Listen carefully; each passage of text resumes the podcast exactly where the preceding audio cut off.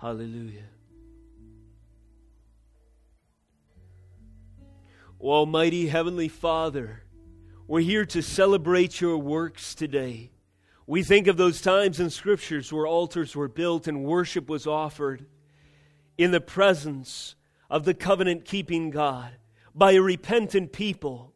And there was celebrated at those times your glorious intervention, providing deliverance from Egypt by way of the Exodus, by way of the wilderness to the promised land.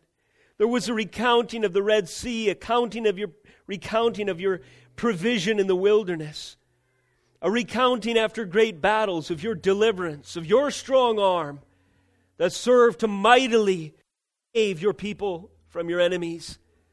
There was, Lord, in the hearts of just a few, when you came, Jesus Christ, to this earth, a recounting of the deeds of the Lord in glorious worship, that a Messiah was born, God incarnate, here to dwell.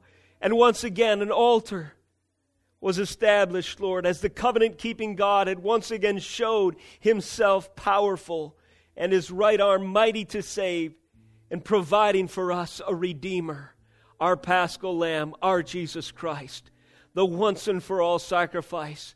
And so this morning we pray, Lord, that today in this place would be an altar recognizing the glorious right arm, the conquering might, the forever established kingdom of the Almighty God and His Savior Jesus Christ, the covenant keeper.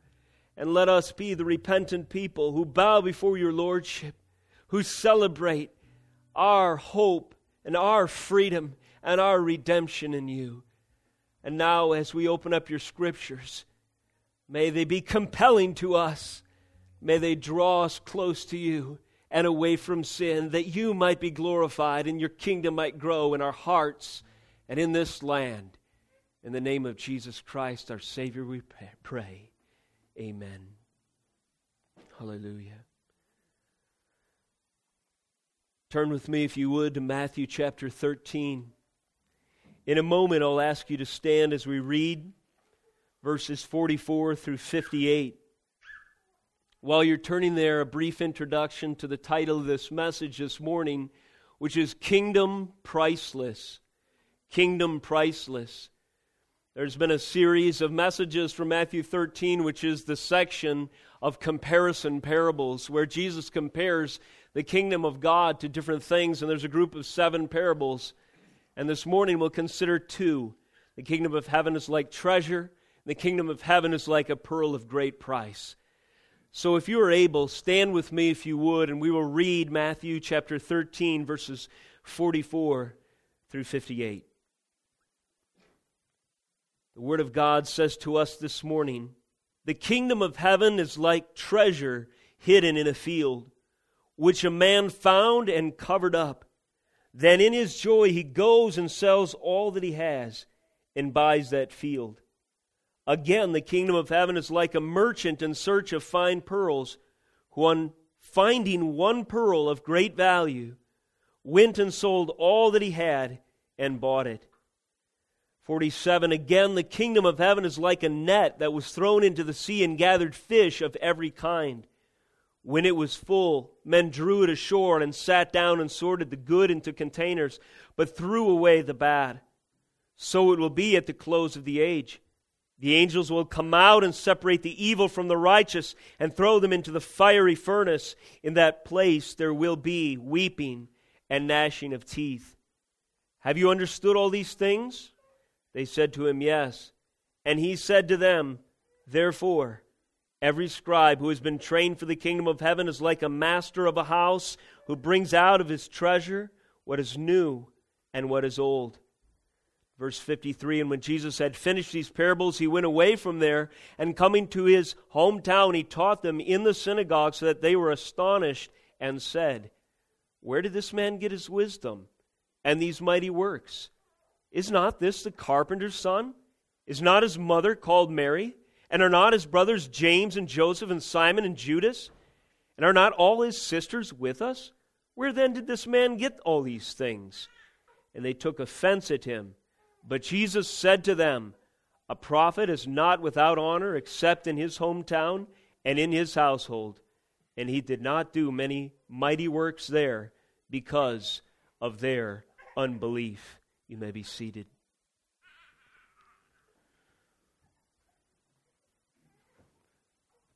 Glory to the Lord for the gracious opportunity to open up the scriptures together this morning and to hold our life and our thinking and everything ultimately and our construct of reality accountable to the immutable truth proclaimed forever in Holy Scripture.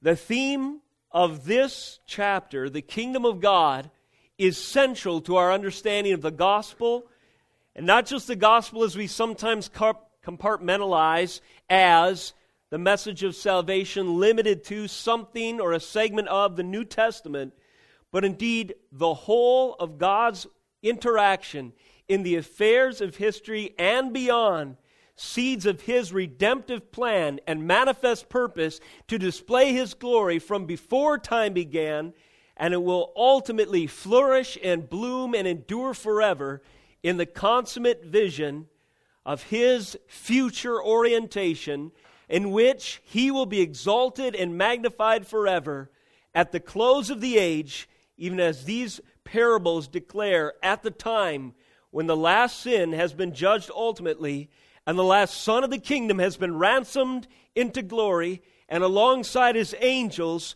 will give praise to his holy name, worshiping him and shining like the sun forever without end. The kingdom of God is priceless. Kingdom priceless. Upon considering in this passage a three stage escalation describing to us the amplitude, that is, the majestic scope and power of the kingdom of God, we have a pairing of parables we'll consider today that illustrate to us its value. In weeks previous, we discussed kingdom individual it's perhaps a title you could give to the parable of the sower, which describes for us the conditions of the human heart, the individual, that are implied in the kingdom of God. In other words, what does the kingdom mean for the individual? Well, it depends on the soil of the heart.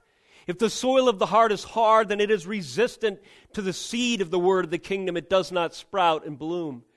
If the soil is strewn with stones, it may bloom for a season, but will soon wither and die.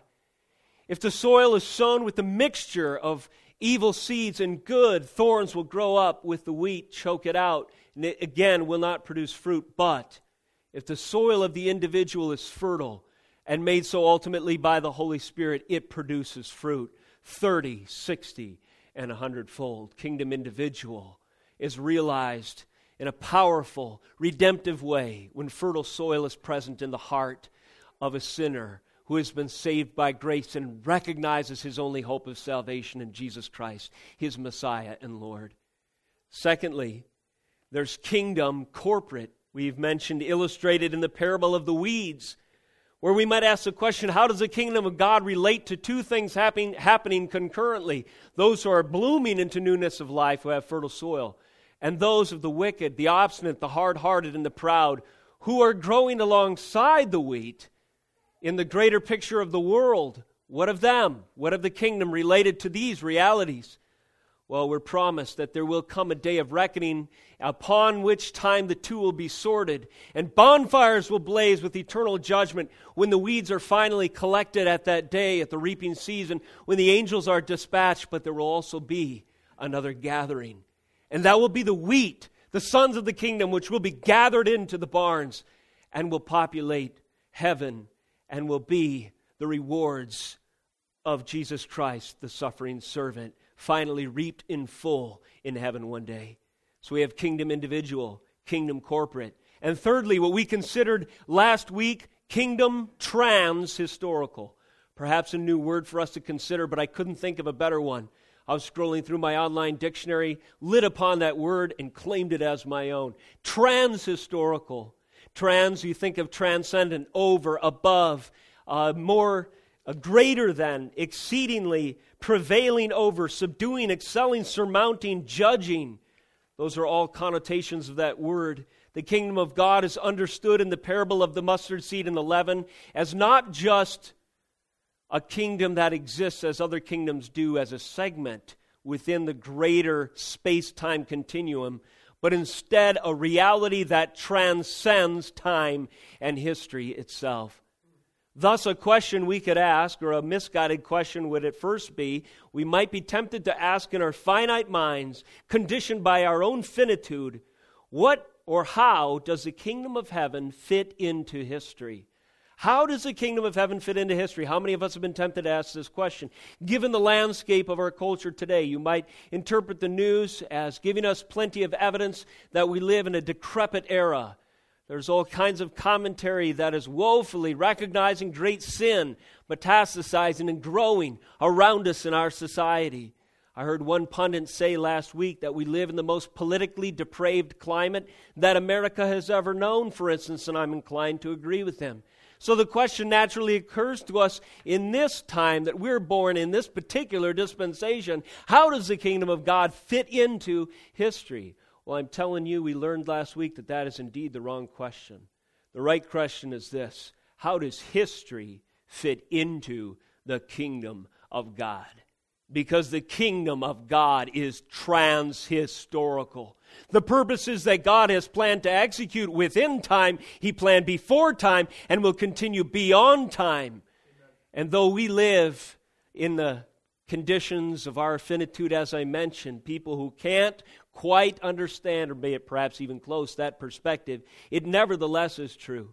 We mentioned last week in contemplating kingdom transhistorical that the mustard seed that grows into a tree, whose branches spread to give refuge for the birds of the air and for the beasts of the field across this entire world, is a picture that's drawing on the imagery, prophetic language of old. There are other trees, you see, that were described, that is, kingdoms that were described as trees this way. In the Old Testament, Assyria, Egypt, even Babylon. We think of Daniel 4, Ezekiel 17, Ezekiel 30 and 32. But what did they all have in common? Though they spread for a time their branches of influence over whole nations and peoples, though in their empirical intimidation they subdued peoples this globe over and even empires since them, again I ask, what do they all have in common? Every other kingdom, they were cut down. Even now, the Word of God says the axe is laid to the root of the tree. And one application of that judgmental reckoning coming through the gospel is that no authority, no kingdom, no tree, as it were, will ever grow to exceed the tree, the mustard seed that sprouts, and it is in a growth pattern now, but eventually grows to transcend history. And at such time as God is pleased, there will be a reckoning where every knee shall bow and every tongue will confess that Jesus Christ is Lord to the glory of the Father. And everyone will recognize, though it's sometimes hard for us now in our sin blinded, finite state, all authority on heaven and on earth has been given to him. Kingdom transhistorical. The greater context of this gospel also informs us that the personal implications of kingdom treasure, how valuable the kingdom is, reaches into our heart as well as we can greater realize it by understanding the external effects of the kingdom as well. I mention this introduction to say this. The order of the parables given to us in Matthew chapter 13 conditions us and is prerequisite for understanding the value of the kingdom of God. That is, upon considering this three stage escalation of the amplitude of the kingdom of God from the individual to the corporate to the transhistorical, we are now prepared to assess its value via these two parables the hidden treasure and the pearl of great price. And thus, when we turn to Matthew 13, 44 and 45, and read the following The kingdom of heaven is like treasure hidden in a field, which a man found and covered up. Then in his joy he goes and sells all that he has and buys that field. And again, verse 45 The kingdom of heaven is like a merchant in search of fine pearls, who on finding one pearl of great value went and sold all that he had and bought it. We understand a deeper meaning in its context of the value of the kingdom of God. It is a value that touches us and has to necessarily, if we are a believer, touch us personally, but it also is a valuable that has incalculable implications.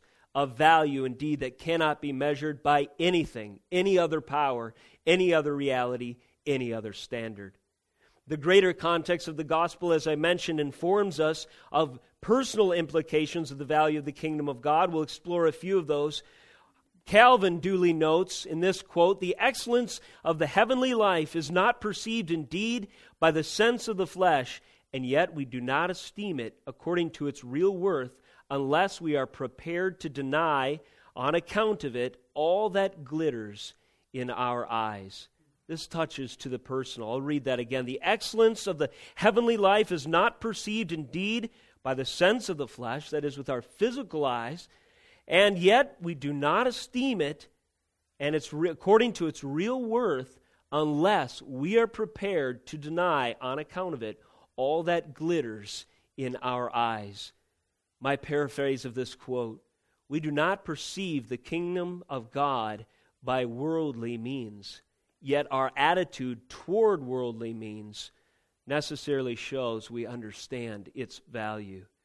You remember the phrase from the song, the things of earth will grow strangely dim in the light of your glory and grace.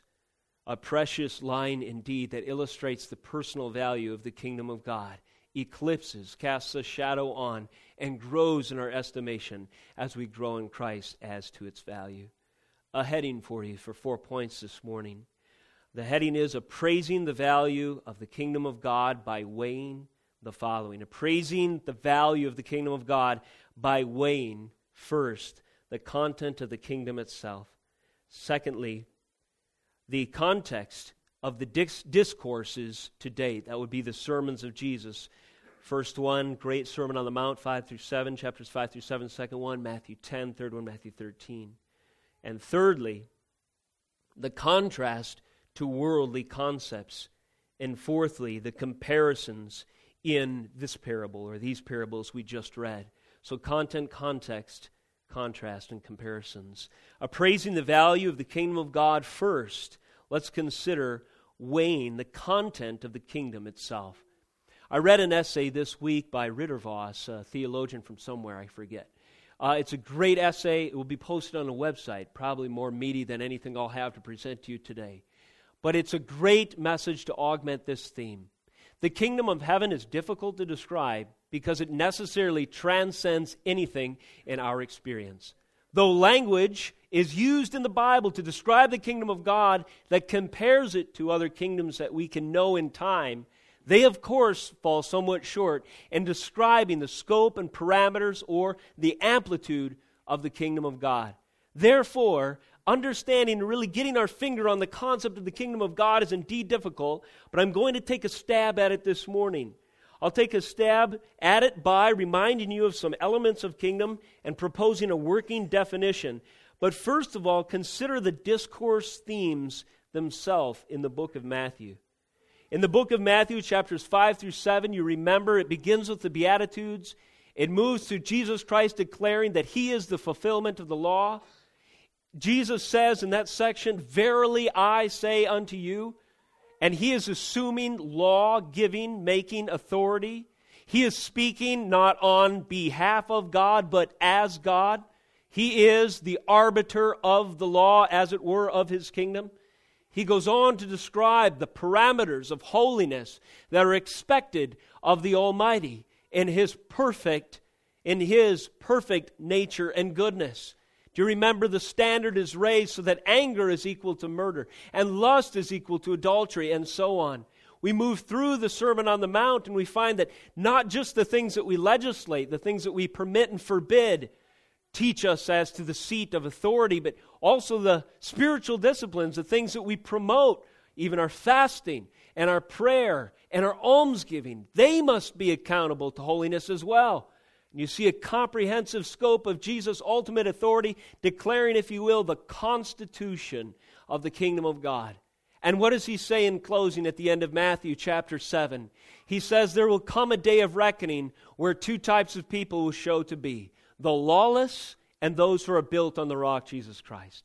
The lawless will hear these ominous last words Depart from me, I never knew you. But those who are later described in these parables as the wheat and the sons of the kingdom will be built on the rock, Jesus Christ, and they will stand every storm of life and indeed stand the storm of ultimate judgment and reckoning. And so, in the Sermon on the Mount, we have, I think, aptly titled The Constitution of the Kingdom of God. So, when we think of the content, what is the kingdom, we think of Christ's ultimate law making, law giving, and also holiness making authority. We cannot in ourselves, because of our nature, keep the law. But Christ has both the power to keep the law and in his atoning death to justify us and to transmit or to impute to us his law keeping record so that we ourselves are now justified and now members in good standing of the kingdom. That leads me to elements and definition. Well, before I move there, discourse theme and discourse chapter 1, constitution, discourse number 2, commission in Matthew 10. Jesus is demonstrating his authority by delegating and commissioning his servants to go out to preach the message of the kingdom. And then we have the theme in Matthew 13 of comparisons, explanation of the kingdom of God given by analogy in parable. So, those are the discourse themes that give us something of an idea or the concept of the kingdom as we meditate on them and consider them. But secondly, we have in the idea of kingdom the elements of a kingdom and a definition I'll propose. The elements of the kingdom, if you remember, I've reduced them to four for my own benefit and study, and I want to give them to you again. When you think of kingdom, think of sovereign, the king, the ruler, the ultimate authority.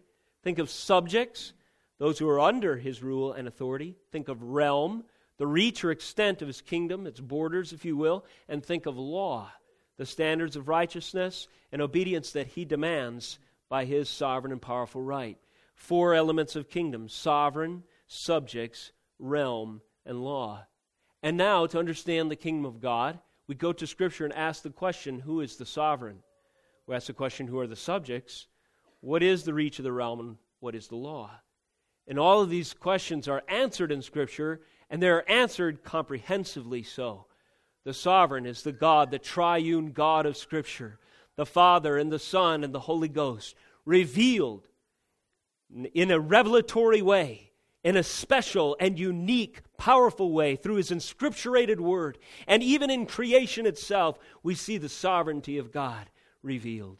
Who are the subjects? Well, indeed, it's everyone but there are two kinds of subjects members in good standing and members under judgment. All must answer to the sovereign.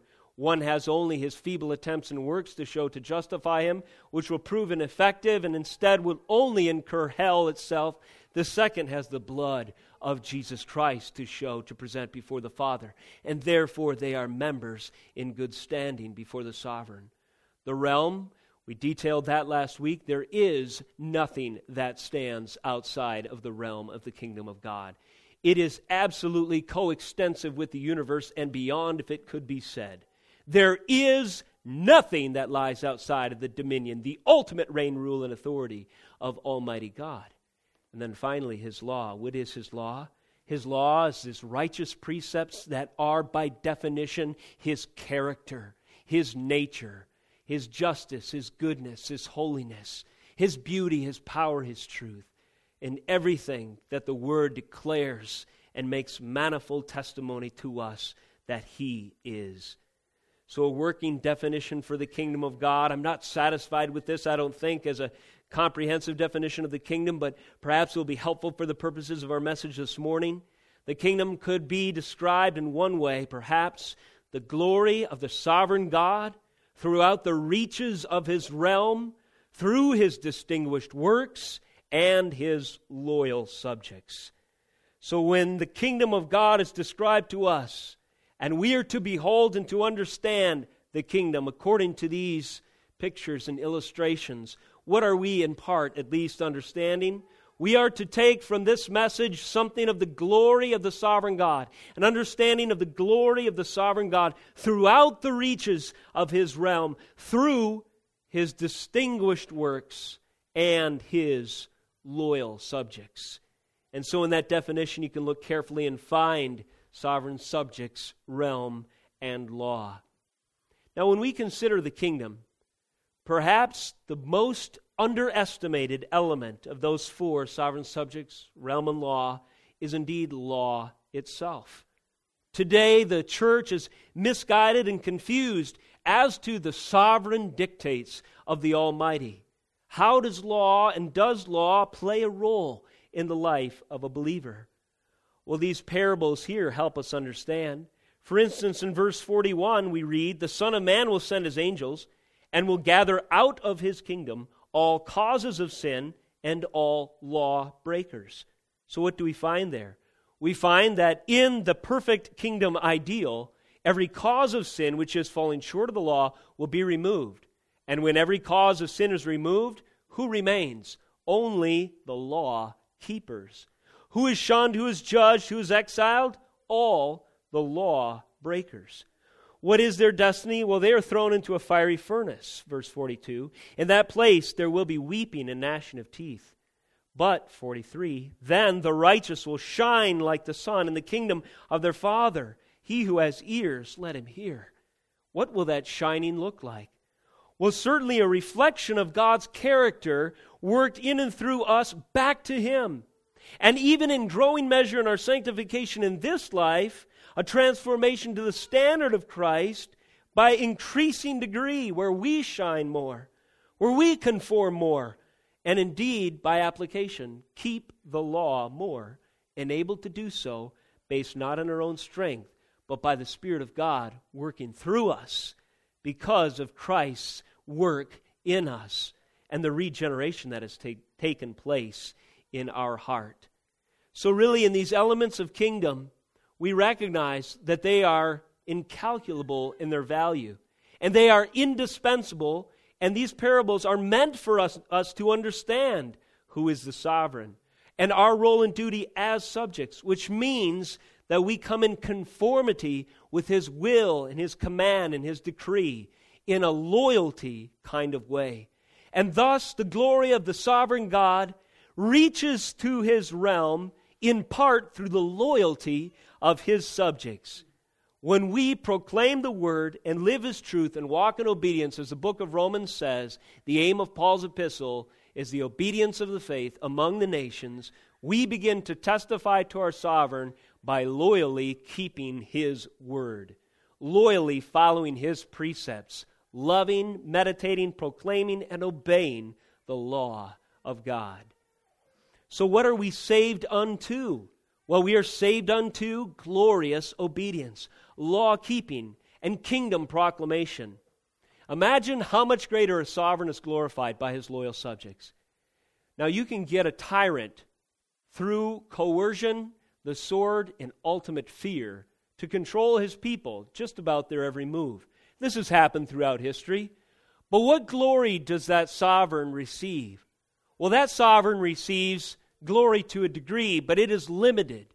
There are no subjects under those conditions in their right mind who serve him joyfully, but instead they serve him out of dread and out of the sword hanging over their head and out of a sense of absolute terror. Now, our world is very familiar with these kind of law ideas.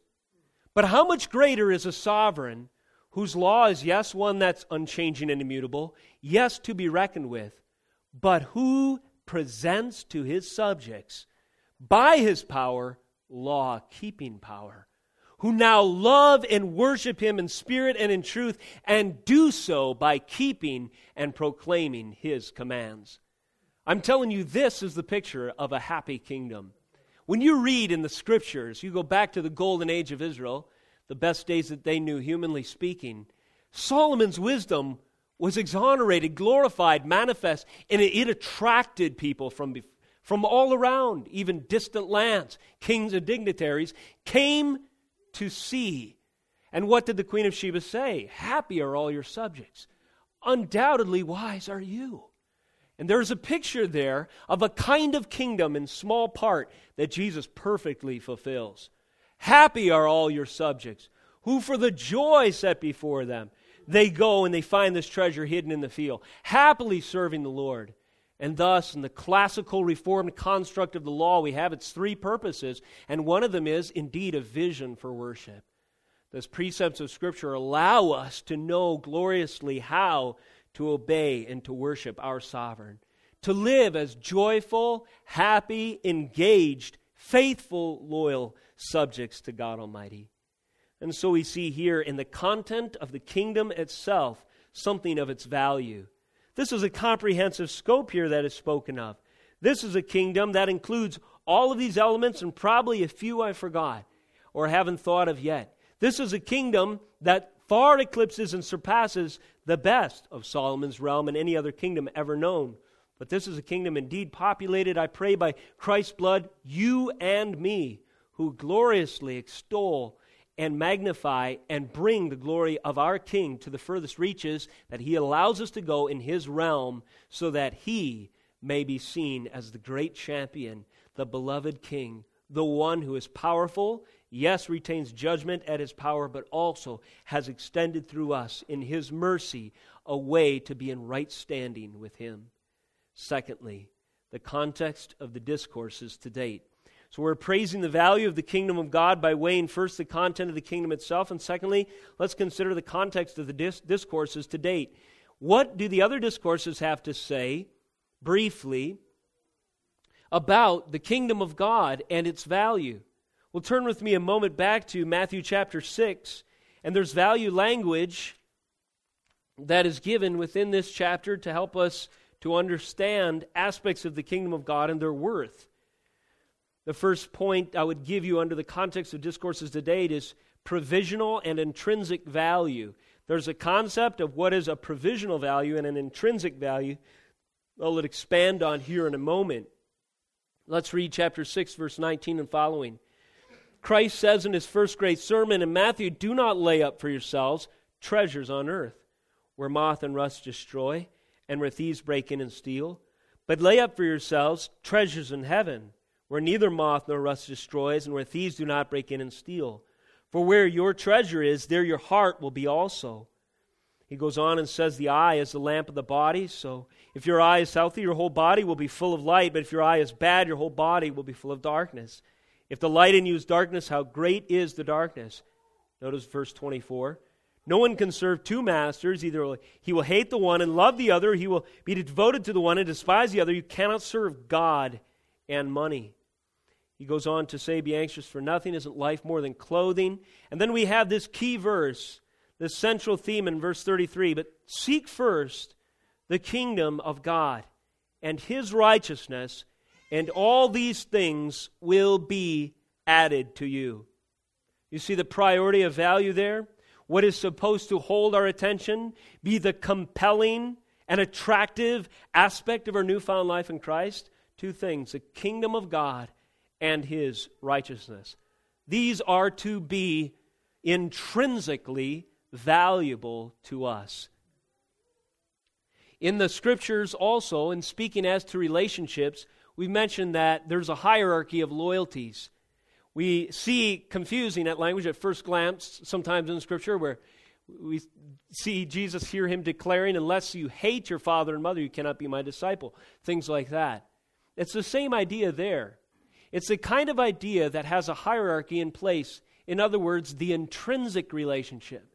The most valuable, substantial, foundational, and central relationship is our relationship to Christ. And only when the other relationships in our life are subordinate to and serve to glorify that relationship are they indeed then sanctified and good ones. And so it is with any other value assessment in the Christian life.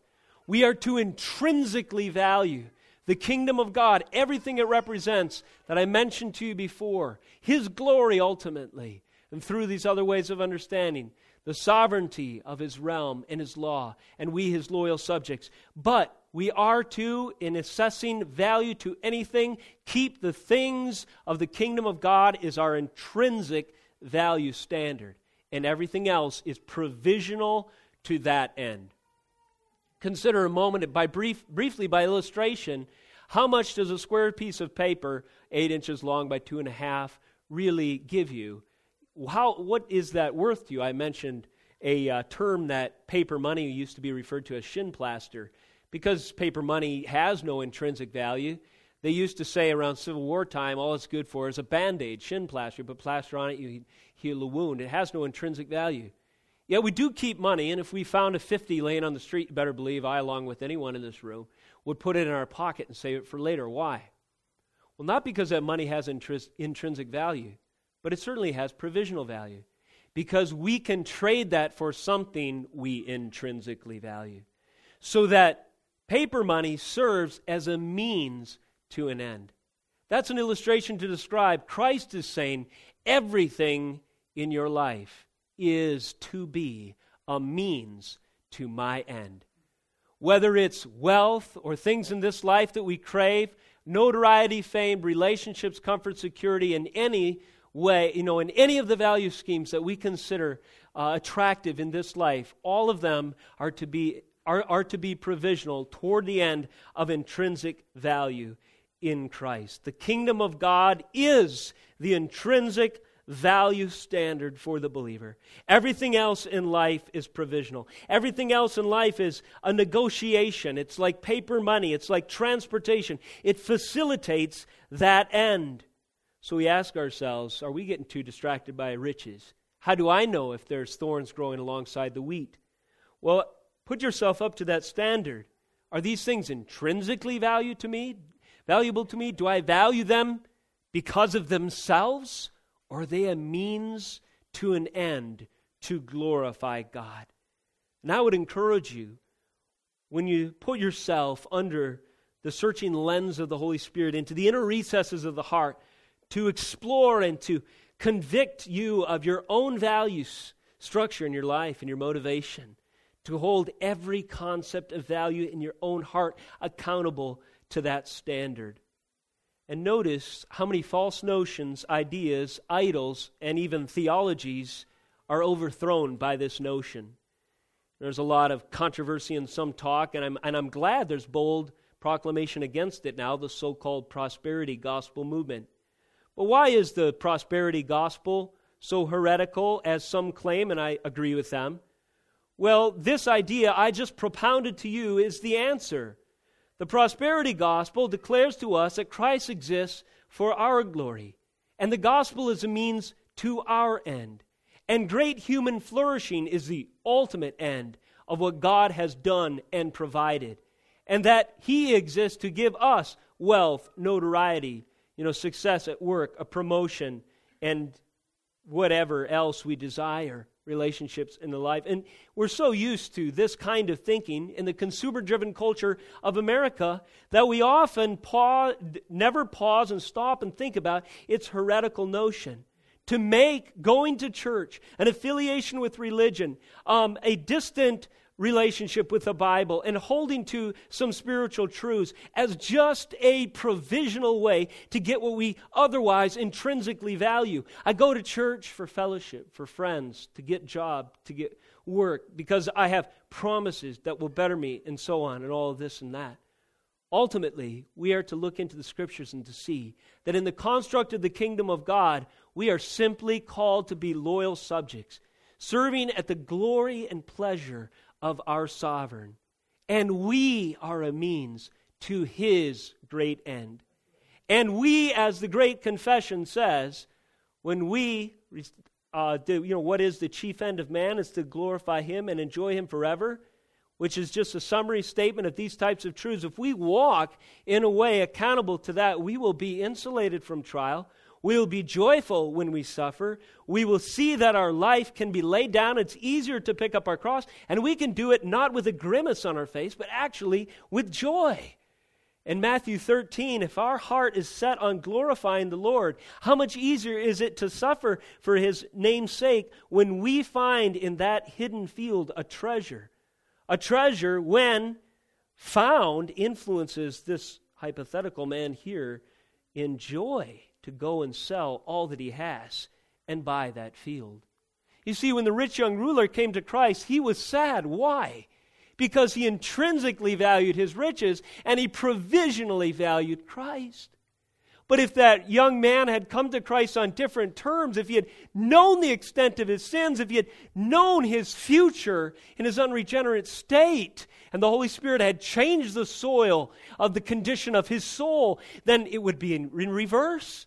He would intrinsically value Christ and provisionally value riches. And he would count it joy to sell all he had and follow the Lord. So, what if you have riches?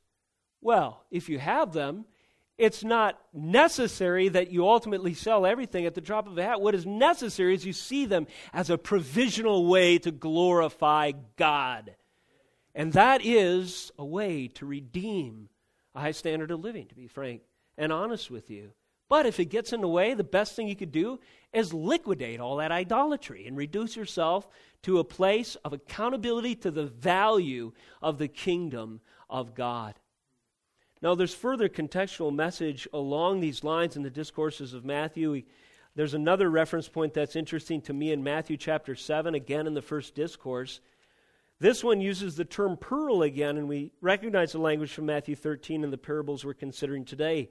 Notice in Matthew 7 6, the admonition from Christ to us is do not give dogs what is holy, and do not throw your pearls before pigs, lest they trample them underfoot and turn to attack you. It's almost an isolated parable or a wise saying there, a proverb, if you will. Do not give dogs what is holy, and do not throw your pearls before pigs, lest they trample them underfoot and turn to attack you. We've already identified intrinsically our value standard is Christ. And this message lets us know, this admonition lets us know we are never to compromise Christ for any of the pressures or demands around us today. Those who would ask you to compromise, to minimize, to denigrate, to sell out your Savior are described in this passage as pigs and dogs. That is striking and shocking, yet thoroughly biblical language. Why? Because of what is absolutely valuable. Now, this language is not hyperbole, it is purposeful. Can a dog really know the difference? Let's say there's a pile of gold and a pile of Alpo, and he's running there at the end of a hungry day. Which pile will the dog go to? Obviously, the Alpo. Which pile would you go to? Well, if you're in your right mind, the gold, especially these days, you could cash that in and get a lot of semi full, semi loads of Alpo, feed your dog ad infinitum. So the idea here is you have unreasoning beasts who cannot distinguish, they cannot tell, discriminate between value and things that perish with the using. And we are those indiscriminate beasts when we do not recognize what the kingdom of God describes, what the Bible describes as kingdom value for what it is. If we do not hold to Jesus Christ as intrinsic value, we are like unreasoning beasts. We are like Nebuchadnezzar, who valued himself over the king of heaven and quite literally lost his reasoning, and it returned to him at the point when he said, The kingdom of heaven rules. But so long as he thought that power over men was intrinsically worth his every effort and goal and aim in life, he was like a pig. He was like a dog, trampling on the divine and denigrating the holy. But at such time as he valued what Christ said is precious, his reasoning returned to him, and he again had pearls pearls at his disposal. There's a protective and proprietary implication in the context of Christ's admonition as to the kingdom of God. We are to protect the things of the Lord and guard them because they are holy, just like you would any other treasure. No one apologizes for the AR 15 and the heavy stock of ammo when you have marauding bands who would steal your wife and kids and your gold stock if they could get their hands on it there is quite, and rightly so, in the eye of the beholder, a proprietary and a protective instinct to guard what he considers worthy of safekeeping. And so it ought to be in our souls. Do not let any other claim, any other entity, person, idea, or anyone, even person very close to you, trample on the things of beauty and grace and glory. Instead, you are to protect them because they are everything to you. Finally, the economic implications in Matthew chapter 10 under context of discourses is interesting. There's a whole new way of thinking about money that we see here, and briefly I'll just read in Matthew 10, verse 8. Jesus commands, Heal the sick, raise the dead, cleanse lepers, cast out demons. You receive without pain, give without pay. Acquire no gold, nor silver, nor copper for your belts, no bag for your journey, nor two tunics, nor sandals, nor staff, for the laborer deserves his food. And whatever town you enter, find out who is worthy in it, and stay there until you depart. And so we see, even in our interaction, and even and as it relates to the kingdom of God, we're to hold the economic exchange accountable so that we are careful to say in our ministering, in our speaking, that Jesus Christ is more valuable than the dollar. And we serve ultimately him and not men, and so on. So, in the context of the discourses, we can learn a lot about kingdom priceless, about appraising the value of the kingdom of God by weighing these things. Point number three appraising the value of the kingdom of God by weighing, thirdly, the contrast to worldly concepts. We've already done this somewhat in our discussion. We've discussed a few things that the world considers worthy of our attention and our value. But there's a few more in the immediate context, notes of context or that are helpful to us to help to understand the value of the kingdom of God. And the first one is the demographic to whom Jesus was speaking. Jesus says in Matthew 13, now getting back to our main text and its context in verse 36, we see who he was speaking to at this point when he says, when it's recorded, Then he left the crowds and went into the house, and his disciples came to him, saying, Explain to us the parable of the weeds of the field. And then he answered. So originally, Jesus was speaking to multitudes in a crowd. Every preacher likes to speak to a crowd, I'm sure, in his flesh. But Jesus saved the best of his proposition for a precious few, an elect few, certainly. The disciples, we mentioned this before, referred to a previous message, Secrets of the Kingdom, that illustrates the difference between those to whom the parable was explained and those to whom the parable was proclaimed. In verse 10, for instance, then the disciples came and said to him, Why do you speak in parables? And he said to them, To you it has been given to know the secrets of the kingdom. Later, verse 36, again, it indicates he's speaking to the disciples at this point, and it's within this context, the demographic of disciples only, that we get these parables. The kingdom of heaven is like a treasure hid in a field, which a man found and covered up. Then, in his joy, he goes and sells all that he has and buys that field. Again, the kingdom of heaven is like a merchant in search of fine pearls. One finding one pearl of great value went and sold all that he had and bought it. And this perhaps illustrates to us in the demographic of the hearers that a precious few will ultimately realize the worth of the kingdom of heaven. In this context, it was the disciples. It was the disciples alone. And this often is something exhortational we need to hear when the things we value and hold close are so easily misunderstood by friends and family members in the world around us. We need to be content to hold those things tightly as value and to live, for a short time anyway, as strangers and aliens among a people who do not realize why we're throwing what they consider a perfectly good life, goals, ambitions, success, and whatever away only that we might know Christ, whatever your particular application the Spirit might you, lead you towards. I was listening to a message earlier this week, or really a, a summary on a podcast and this guy was saying uh, he had heard in a message a great question to ask of yourself and others that would indicate where you stand related to these ideas. And it's simply this Search your heart for a moment and ask yourself this question Is Jesus precious to you? Is Jesus precious to you? If that question tugs at your heart, there is indeed perhaps within your soul a reassuring sense of affinity with things of true value. Jesus died and extends his blood to those upon whom upon their salvation consider him precious. When Paul is writing to the Corinthians, what does he say? He says, The things that I used to value are now lost. He says in Philippians. But new things are gained to me now.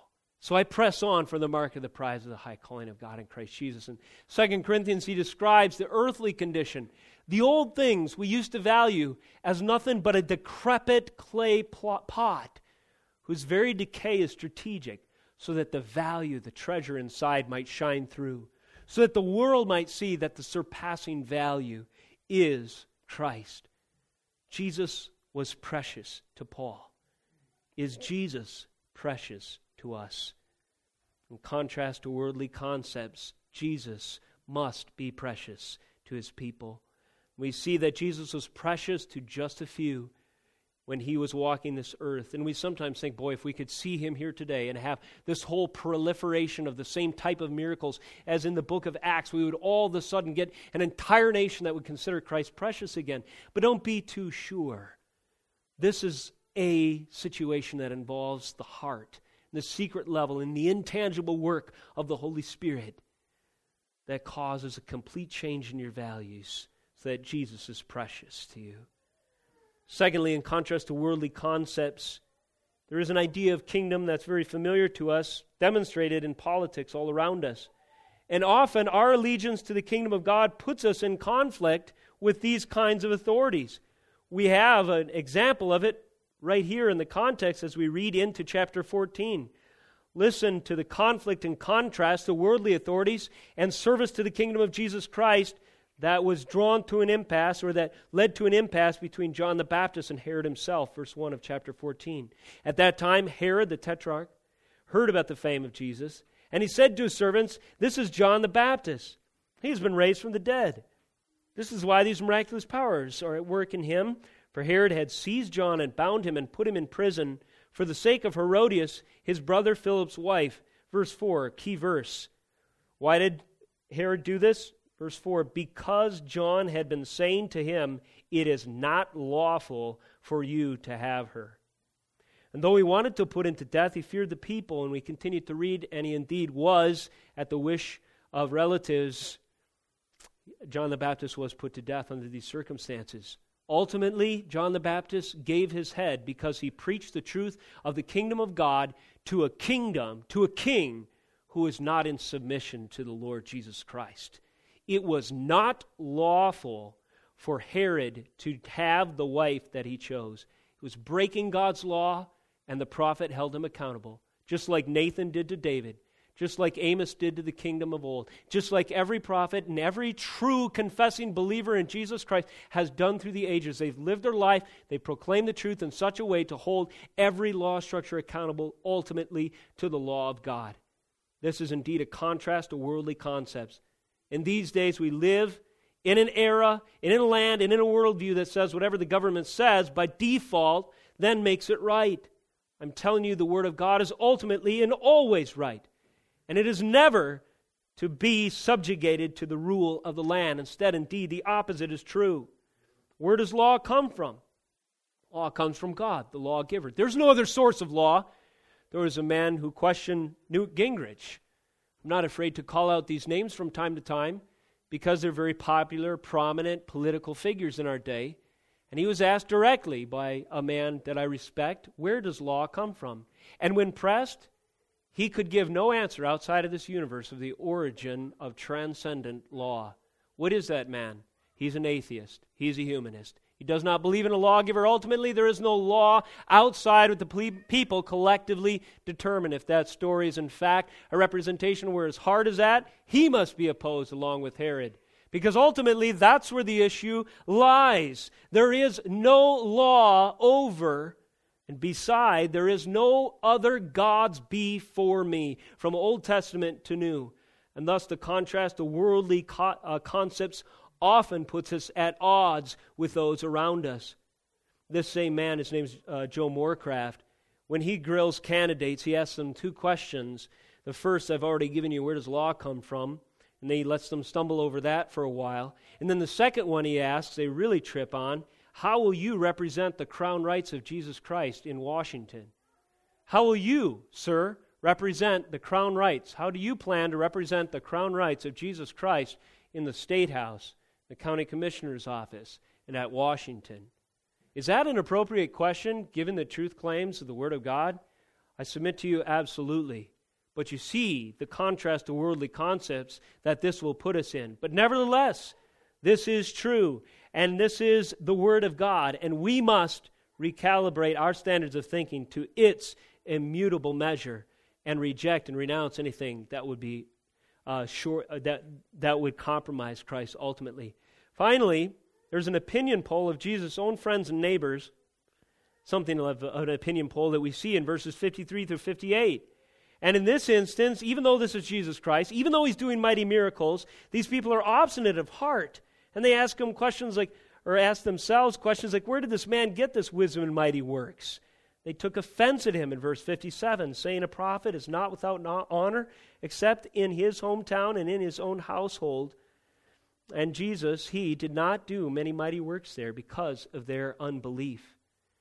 And this is a reminder to us that although the Word of God, particularly in Romans and throughout the Scriptures, tells us that even in creation itself, the kingdom of God is visible to all in evidence, it remains hidden to most in significance. These people saw what Jesus did, they saw his mighty works, they did not understand the significance that the Messiah had come and who he was. Why was this the case? It was the case because the kingdom of heaven, verse 44, is like a treasure hid in a field, which a man found and covered up. But in his joy, he goes and sells all that he has and buys that field. And that treasure hidden in the field is unobserved to most. And in the picture, you imagine thousands of footsteps and pathways going over that field. And no one's willing to give the price that the realtor wants for it. They'll wait for a buyer's market until the day a man stubs his toe on a conspicuous looking box. Has an antique looking brass corners, I imagine, so he gets out a shovel and begins to dig. And you imagine it. We've all thought of what would it be like to find buried treasure in the backyard? You begin to shake as you finally open the lid and find it filled with a stash of gold beyond your wildest dreams. And though it was in a field that was going for 1500 bucks today's standards. There was inside that field buried an inestimable treasure of great worth but there are very few that find it. Though jesus christ himself preached to his own people and the evidence of who he was was available even to their eyesight even as nature itself testifies to the reality of god and his creative power yet these evidences do not necessarily communicate to us its significance, their significance. That's something the Holy Spirit must do. So worldly concepts will come up with other reasons to avoid, to deny, to reject, and to vilify Christ. But we are the privileged few, if you know him today, who have found that secret treasure in the field. Finally, this morning, appraising the value of the kingdom of God by weighing the comparisons in this parable. Comparisons in this parable could perhaps be listed as three things hidden riches, trained eye, and then teaching treasure in verses 51 and 52. I've mentioned already something of the picture of hidden riches, but I think verse 40, 50, I'm sorry, 44 relates to regeneration. It is as though we stumbled upon Jesus Christ. It's not as if we went out and systematically eliminated all possibilities and found the truth. No, it dawned on us like a miracle one day, walking through our regular, hell bent life and our toe is stubbed on Jesus Christ, we repented and believed. The second parable seems to indicate a sanctification concept, context. Again, the kingdom of heaven in verse 45 is like a merchant in search of fine pearls. And we see here the identity of the man who pursues the treasure is now coupled with the treasure itself.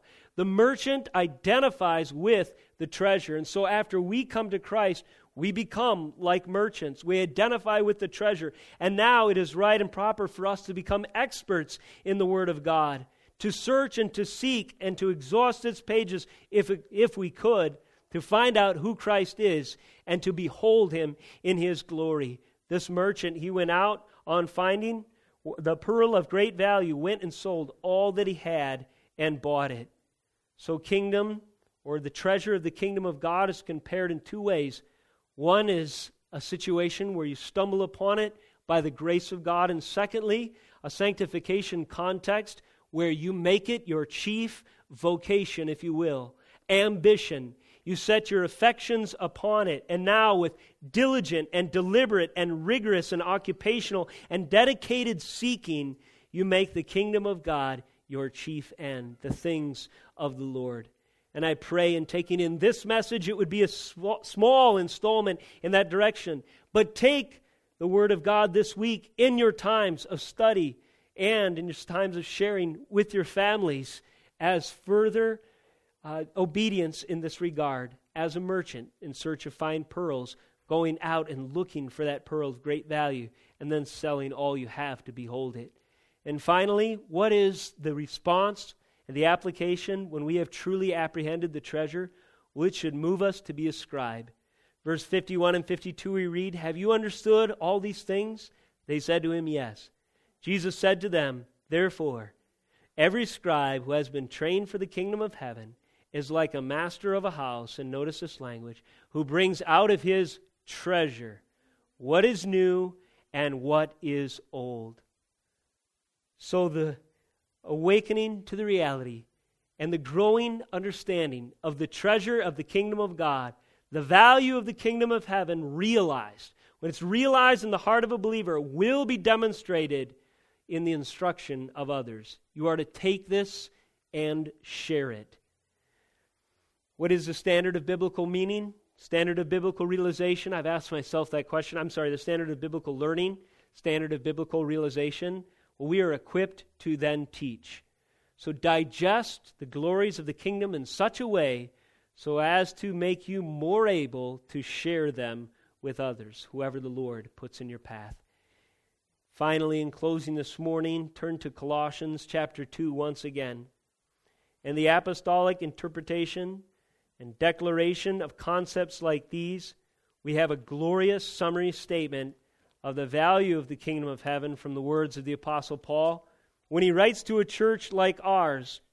Reading again what we opened this service with in chapter 2, verse 2 of Colossians, that their hearts may be encouraged, being knit together in love, to reach all the riches of full assurance of understanding and the knowledge of God's mystery, which is Christ, in whom are hidden all the treasures of wisdom and knowledge. Reading again, that their hearts may be encouraged, being knit together in love. That's us, church. To reach to the to reach all the riches of full assurance of understanding and the knowledge of God's mystery, which is Christ. He is our treasure. Believers, in whom, in Christ, are hidden all the treasures of wisdom and knowledge. And in this glorious passage, we see indeed courage, unity, value, security, understanding, mystery, hidden treasure. All these concepts, all these pictures are bound and found together in Christ Himself. My closing question and application Do other objects of your appraisal serve the greater good and worth of the kingdom of heaven? Or are they insubordinate values, unnecessarily competing with your affections? It is my prayer, and I hope all of our prayer this morning, that the sum total of our value would be intrinsically found in Jesus Christ our Lord. Let's close in prayer. O Heavenly Father, we come before you humbly. We understand by your declared truth and sovereignty in Scripture that we are indeed your subjects. We serve at your pleasure. Yet you have made us, Lord, able to be in good law keeping standing with you because of the blood of Jesus Christ our Lord. And so in him and in him alone we find all of the treasures, the things of knowledge and hidden away in you, Christ.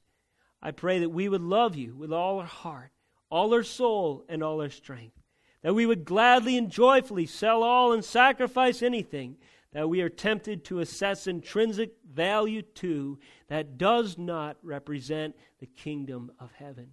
I pray that when asked the question at any given time, we might, is Jesus Christ precious to you? I pray that we might sincerely say, Yes, and again I say, Yes and Amen. In Jesus' name we pray. Amen.